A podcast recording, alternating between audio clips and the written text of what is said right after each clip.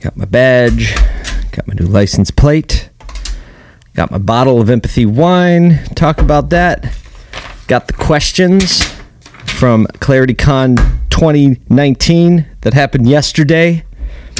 And it looks like we're ready to start the podcast. Welcome to episode 65. We're still alive at the Clarity Compressed podcast. My name is Paul J. Daly.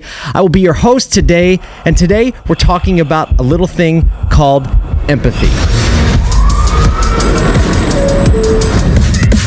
Clarity can only really exist in the light of truth. Branding just isn't a tactic, it's a lifestyle change. So, um, today, the topic for today, I guess empathy is kind of the topic, but we had an event yesterday uh, called ClarityCon Automotive. It's an event that I've been dreaming up for the last two years. And last year, when my first company was acquired, you know, we decided that we were going to maybe revisit the event idea. And you know, initially the advice was let's let's make it two years out. My gut was telling me I needed to have it sooner, so we had the event ClarityCon Automotive yesterday, May eighth, 2019, and it was a raging success and it feels so good to be on the other side of it. You've seen the episodes where I've gone through my my event badges over the last two years. I've been going to events, learning um, about the auto industry and the intricacies of it, and also experiencing a lot of different events. And, and there was I have an episode a couple back. I can't remember which episode it was where I literally just went through all the badges and told stories about how it takes so long to get to, to to learn anything. It takes so long to make progress. People that say I want to establish myself as a thought leader, well, guess what? It takes time to become someone who has enough insight to maybe, maybe I submit this, introduce a new thought. Therefore, being a thought leader, right? You first want to introduce some new thinking.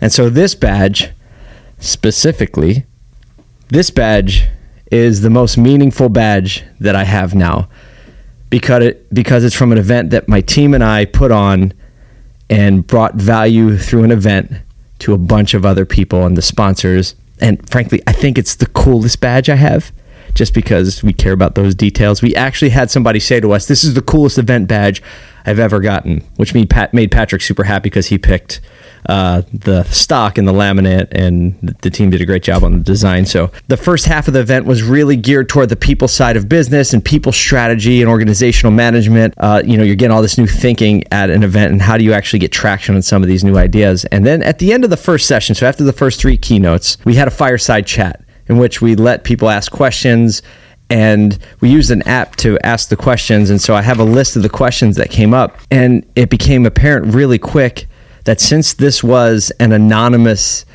question submitting app like people could submit their questions anonymously. So i think just naturally people were more willing to ask questions that they wouldn't ask if they had to stand up and hold a microphone because maybe they're a little personal or maybe they're actually sitting with the person that you know they, they have a question about or a situation and they want to keep it a little more discreet. So the questions that came up were very much on a relational basis and they spanned out from there along topics that had to do with person to person interactions, wanting to make a connection between one person and another, wanting to deal with a broken connection between one person and another, wanting to figure out how to brand market and connect from one person to another because that's what brand marketing is. It is connection. So I don't know that they made that parallel, but that's the parallel that I make. That's the parallel that we make as an agency at Congruent. Brand connection, connection, connection happens between two people.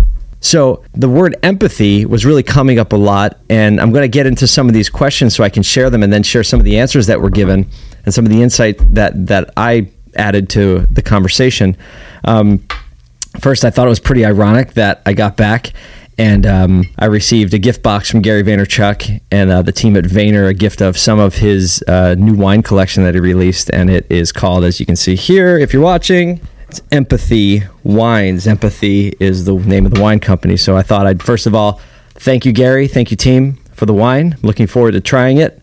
Great packaging, by the way. If you go to Empathy Wines, um, amazing packaging. If you want to give a gift box or get something nice, super great job. But also the theme of empathy uh, is what I want to talk about today. So let's talk about some of the questions because it is not easy to work in an environment with other people. We're all in that boat, right? It's not easy to live in relationship. It is not easy to figure out why someone would connect with somebody or why they're pushing away, right? And that is all an exercise in understanding what their position is, understanding why they're taking in the information the way they are, understanding what they might be feeling given their own situation, and then we deploy what we call empathy to that so that now we know how to communicate. So let's talk about some, some of the questions. So most people don't know this. The auto industry, $1.2 trillion. The next largest industry, I think it's consumer goods, maybe 800 billion. So automotive is far bigger than the largest. And so it's an industry that is obviously very slow to change because it's a gigantic ship. Big ships, they turn slowly big ship. So you have a lot of space in the season for the old guard and the new guard, and there's a lot of conflict going on because of that. So somebody asked anonymously, How do you get a general manager to understand the importance of welcoming change and loosening their grip on the old model? And I, I, assume that this question was coming from an owner or dealer principal trying to bring this person along. And I think most businesses have had this situation sometime in their life cycle. I know that over the last 16 years of building my businesses, I've had this come up a lot of times because what happens in a business that grows and progresses over time is that the people that got you to where you are now may not be able to change and adapt enough to get you where you need to go to continue to thrive and be successful and keep your doors open in the future. And so those decisions and those conversations are really hard for me to have personally because, and I think a lot of business owners, people have come forward because the person that got you there may not be the person that can get you to the next step, or they might not just be willing to change. They may feel entitled, or they may be scared. They may just not understand or have the skill set. So when the question is asked, how do you transition someone who is old school to a new school way of doing things? The answer is really first, the chances are that you know this person very well. You know their mannerisms, you know their propensities, you know their disposition, you know their desire to change or their resistance to change. You know that from their behavior in your company, you know that from the rest of their life. Like you know this person already. And so the first thing that I suggest is like you need to do a serious gut check and say, do I believe, really, truly, in my heart of hearts, do I believe that that person can change and will be willing to change? And if the answer is no, then you need to be willing to have a tough conversation. And I'm not saying you have to drop the axe but you have to give that person opportunities to change and grow. And if the resistance continues to come, I suggest the con- conversation goes like this. And I have not always done this well. And I have learned through hard situations maybe how to do it a little better next time. Hey, we're in a big transition right now. And obviously you feel it. I guarantee you that person feels it. Obviously you feel it. And in my best reasoning and thinking, I know that for us to be to continue to be successful as a business, we need to up our game to this. We need to change and pivot. Now you have been here for a long time. You've been loyal, you've worked hard, and I appreciate that so much, which is why I want to see you change and transition with us. I don't want to leave you behind, but I need you to be willing to change with me.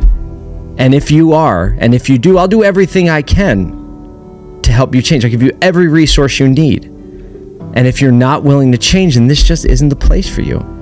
One of our speakers at the event, Adam Robinson, really put a great nuance on this. And he just said, you know, this just isn't the, you just can't work here if you're not willing to do what we're doing.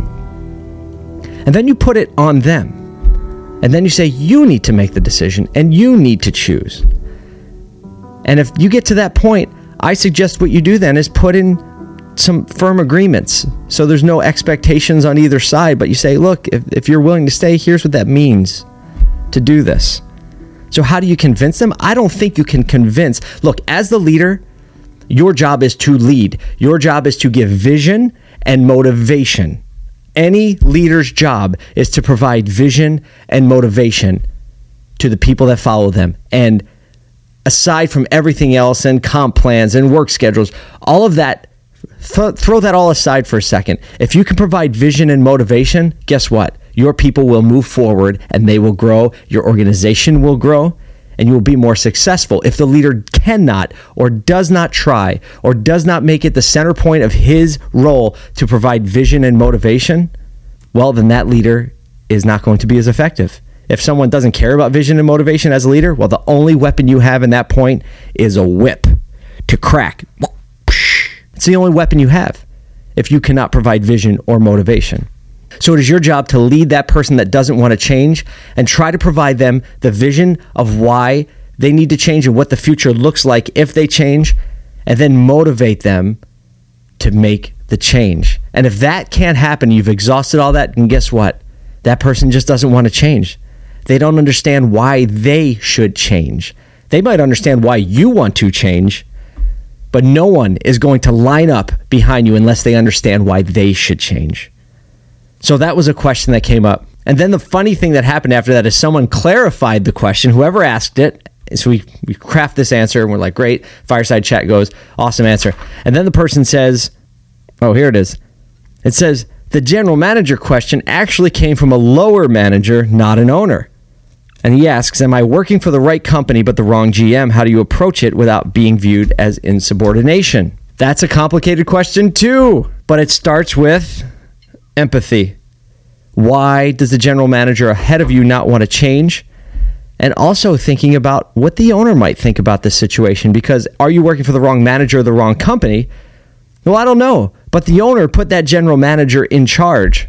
And I would I would surmise if the general manager is resistant to change, and the owner's allowing him to be resistant to change and the owner is also not committed to the change. So my ex- a- answer to that would be you're probably working for the wrong company and you can do one of two things. Number one sit down with the general manager and the owner at the same time so everybody's in the room no insubordination there. It's just an open conversation. And if they're not open to an open conversation then i promise you you're working for the wrong company if you care about that type of thing let's look at another question this is from uh, a business leader looking to get good hires and they say, How do I know if I'm getting the best hire over versus a leftover that other industries don't want? How do you know? You don't know. You don't know.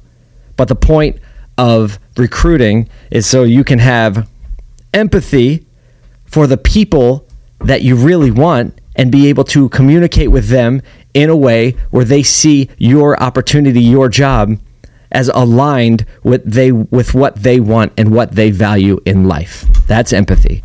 So how do you know? You never know. Oh, is there somebody out there that's better? I don't know. You won't know. You will never know unless you can interview everyone that's available to look everyone that wants a new job. If you can do that, then maybe you can decide, but that would be way too time consuming and you wouldn't still wouldn't really know. So the point of that is if you want to recruit better, then you need to have empathy and understand what the type of people that you want to hire really value and really want. And if you can connect those dots because you are empathetic to them, then guess what? You will get hires that you're happy with. I've saw this before. So the large co- corporate company, long-standing company, is like, we want to hire millennials and we're going to make these job testimonials about these people that have been in our company for 20, 25 years. They love it so much they work here, so we're going to show them. I'm like, that's great. Except for the value proposition of a millennial looking for a job when they're 25 has nothing to do with the dude who's 50, who's got his eye on retirement and took a job in a different era for different reasons. It is not the same reason the millennial is going to take this job. No empathy. So, does it make you feel good? Does it boost your ego as a company? Does it make the guy who did the testimonial feel good? That's great. He's been there for so long. That's great. But guess what? It doesn't matter at all to the millennial. If anything, it might even push them away, but like, I don't know. I'm not even considering what my life looks like at 50. I don't care. I care why it matters to me and why it makes my life better today and why this will be the right position. Bottom line, it takes a lot of work to work together with other people. It takes a lot of work to provide vision and motivation for the people that follow you or the people that are in a growing organization. It takes a lot of work and intentionality to transition someone who did it one way to doing it a new way. The center point of the work empathy, emotional intelligence, the fact that so many people had questions and concerns around emotional intelligence and interpersonal connection. Eh, it did surprise me because it was more of like a professional conversation. We're talking about operations and details. But as I thought about it, it doesn't surprise me because these are the situations that we as humans and people try to figure out on our own and do our best and don't understand why other people got offended or hurt or left or got angry. We don't understand. Because we don't talk about it enough. So I'm thinking about maybe having a, a, separate podcast or at least an opportunity for us to have some conversation around those things. If you're watching or you're listening to this and you have a situation you're in and a question, please shoot it through. Shoot me an email, respond on one of the posts and we'll get the questions answered. We'll start to build them up and we'll try to answer the questions because that's what people have done in my life. I've learned from watching and learning from other people's insight and experience. I can tell you that I've done a zillion things wrong, offended a ton of people, have a lot of hurt feelings, lost friendships because I didn't know the best way to handle it. And those things just tend to compound over time and you can make a mess of everything real quick. It would make me really happy if I could help some of you push through some of that situations to a positive end and grow and learn about them myself the bottom line is unless you have empathy, you cannot have, I'm going to hold this up, you cannot have clarity without empathy. Just had to show off the new license plate. If you're just listening instead of watching, I got new New York license plates and they say clarity. I'm super excited to put them on my car because I'm a dork like that. But I do stuff like that. The stickers on this window, this the the flag on my hat, the license plate. These are all reminders that help me keep priorities, priorities. Speaking of priorities, thank you. It's my priority to thank you for being part of this community, watching, listening. For those of you who came out to ClarityCon yesterday, oh my gosh, I owe you a debt of gratitude. We had so much great feedback. Next week, we're going to feature all the cool stuff of ClarityCon. We also have a sweet ClarityCon playlist uh, from all the music that we're playing at the event. So if you were there and you want to listen to some of that again, we're going to link up the playlist below. If you weren't at the event and you want to still jam the playlist, check it out. It's on Spotify. Um, and let's just keep marching on together. I mentioned this last week. If you have feedback on this podcast show, you want to start a conversation, if you have some of those questions, please submit them on Twitter at Paul the Daily. We'll interact over it there. Also, making content on Instagram and Twitter and LinkedIn. So connect on the platform that's easiest for you and tell your friends if you found value in the a podcast or the show in any way, please share it with them. Let's bring more people into this community so we can continue to move forward together. As far as that, episode 65 still alive in the can. I hope you have a fantastic week as you pursue clarity and as you grow in your empathy. That's it. 65, we're out.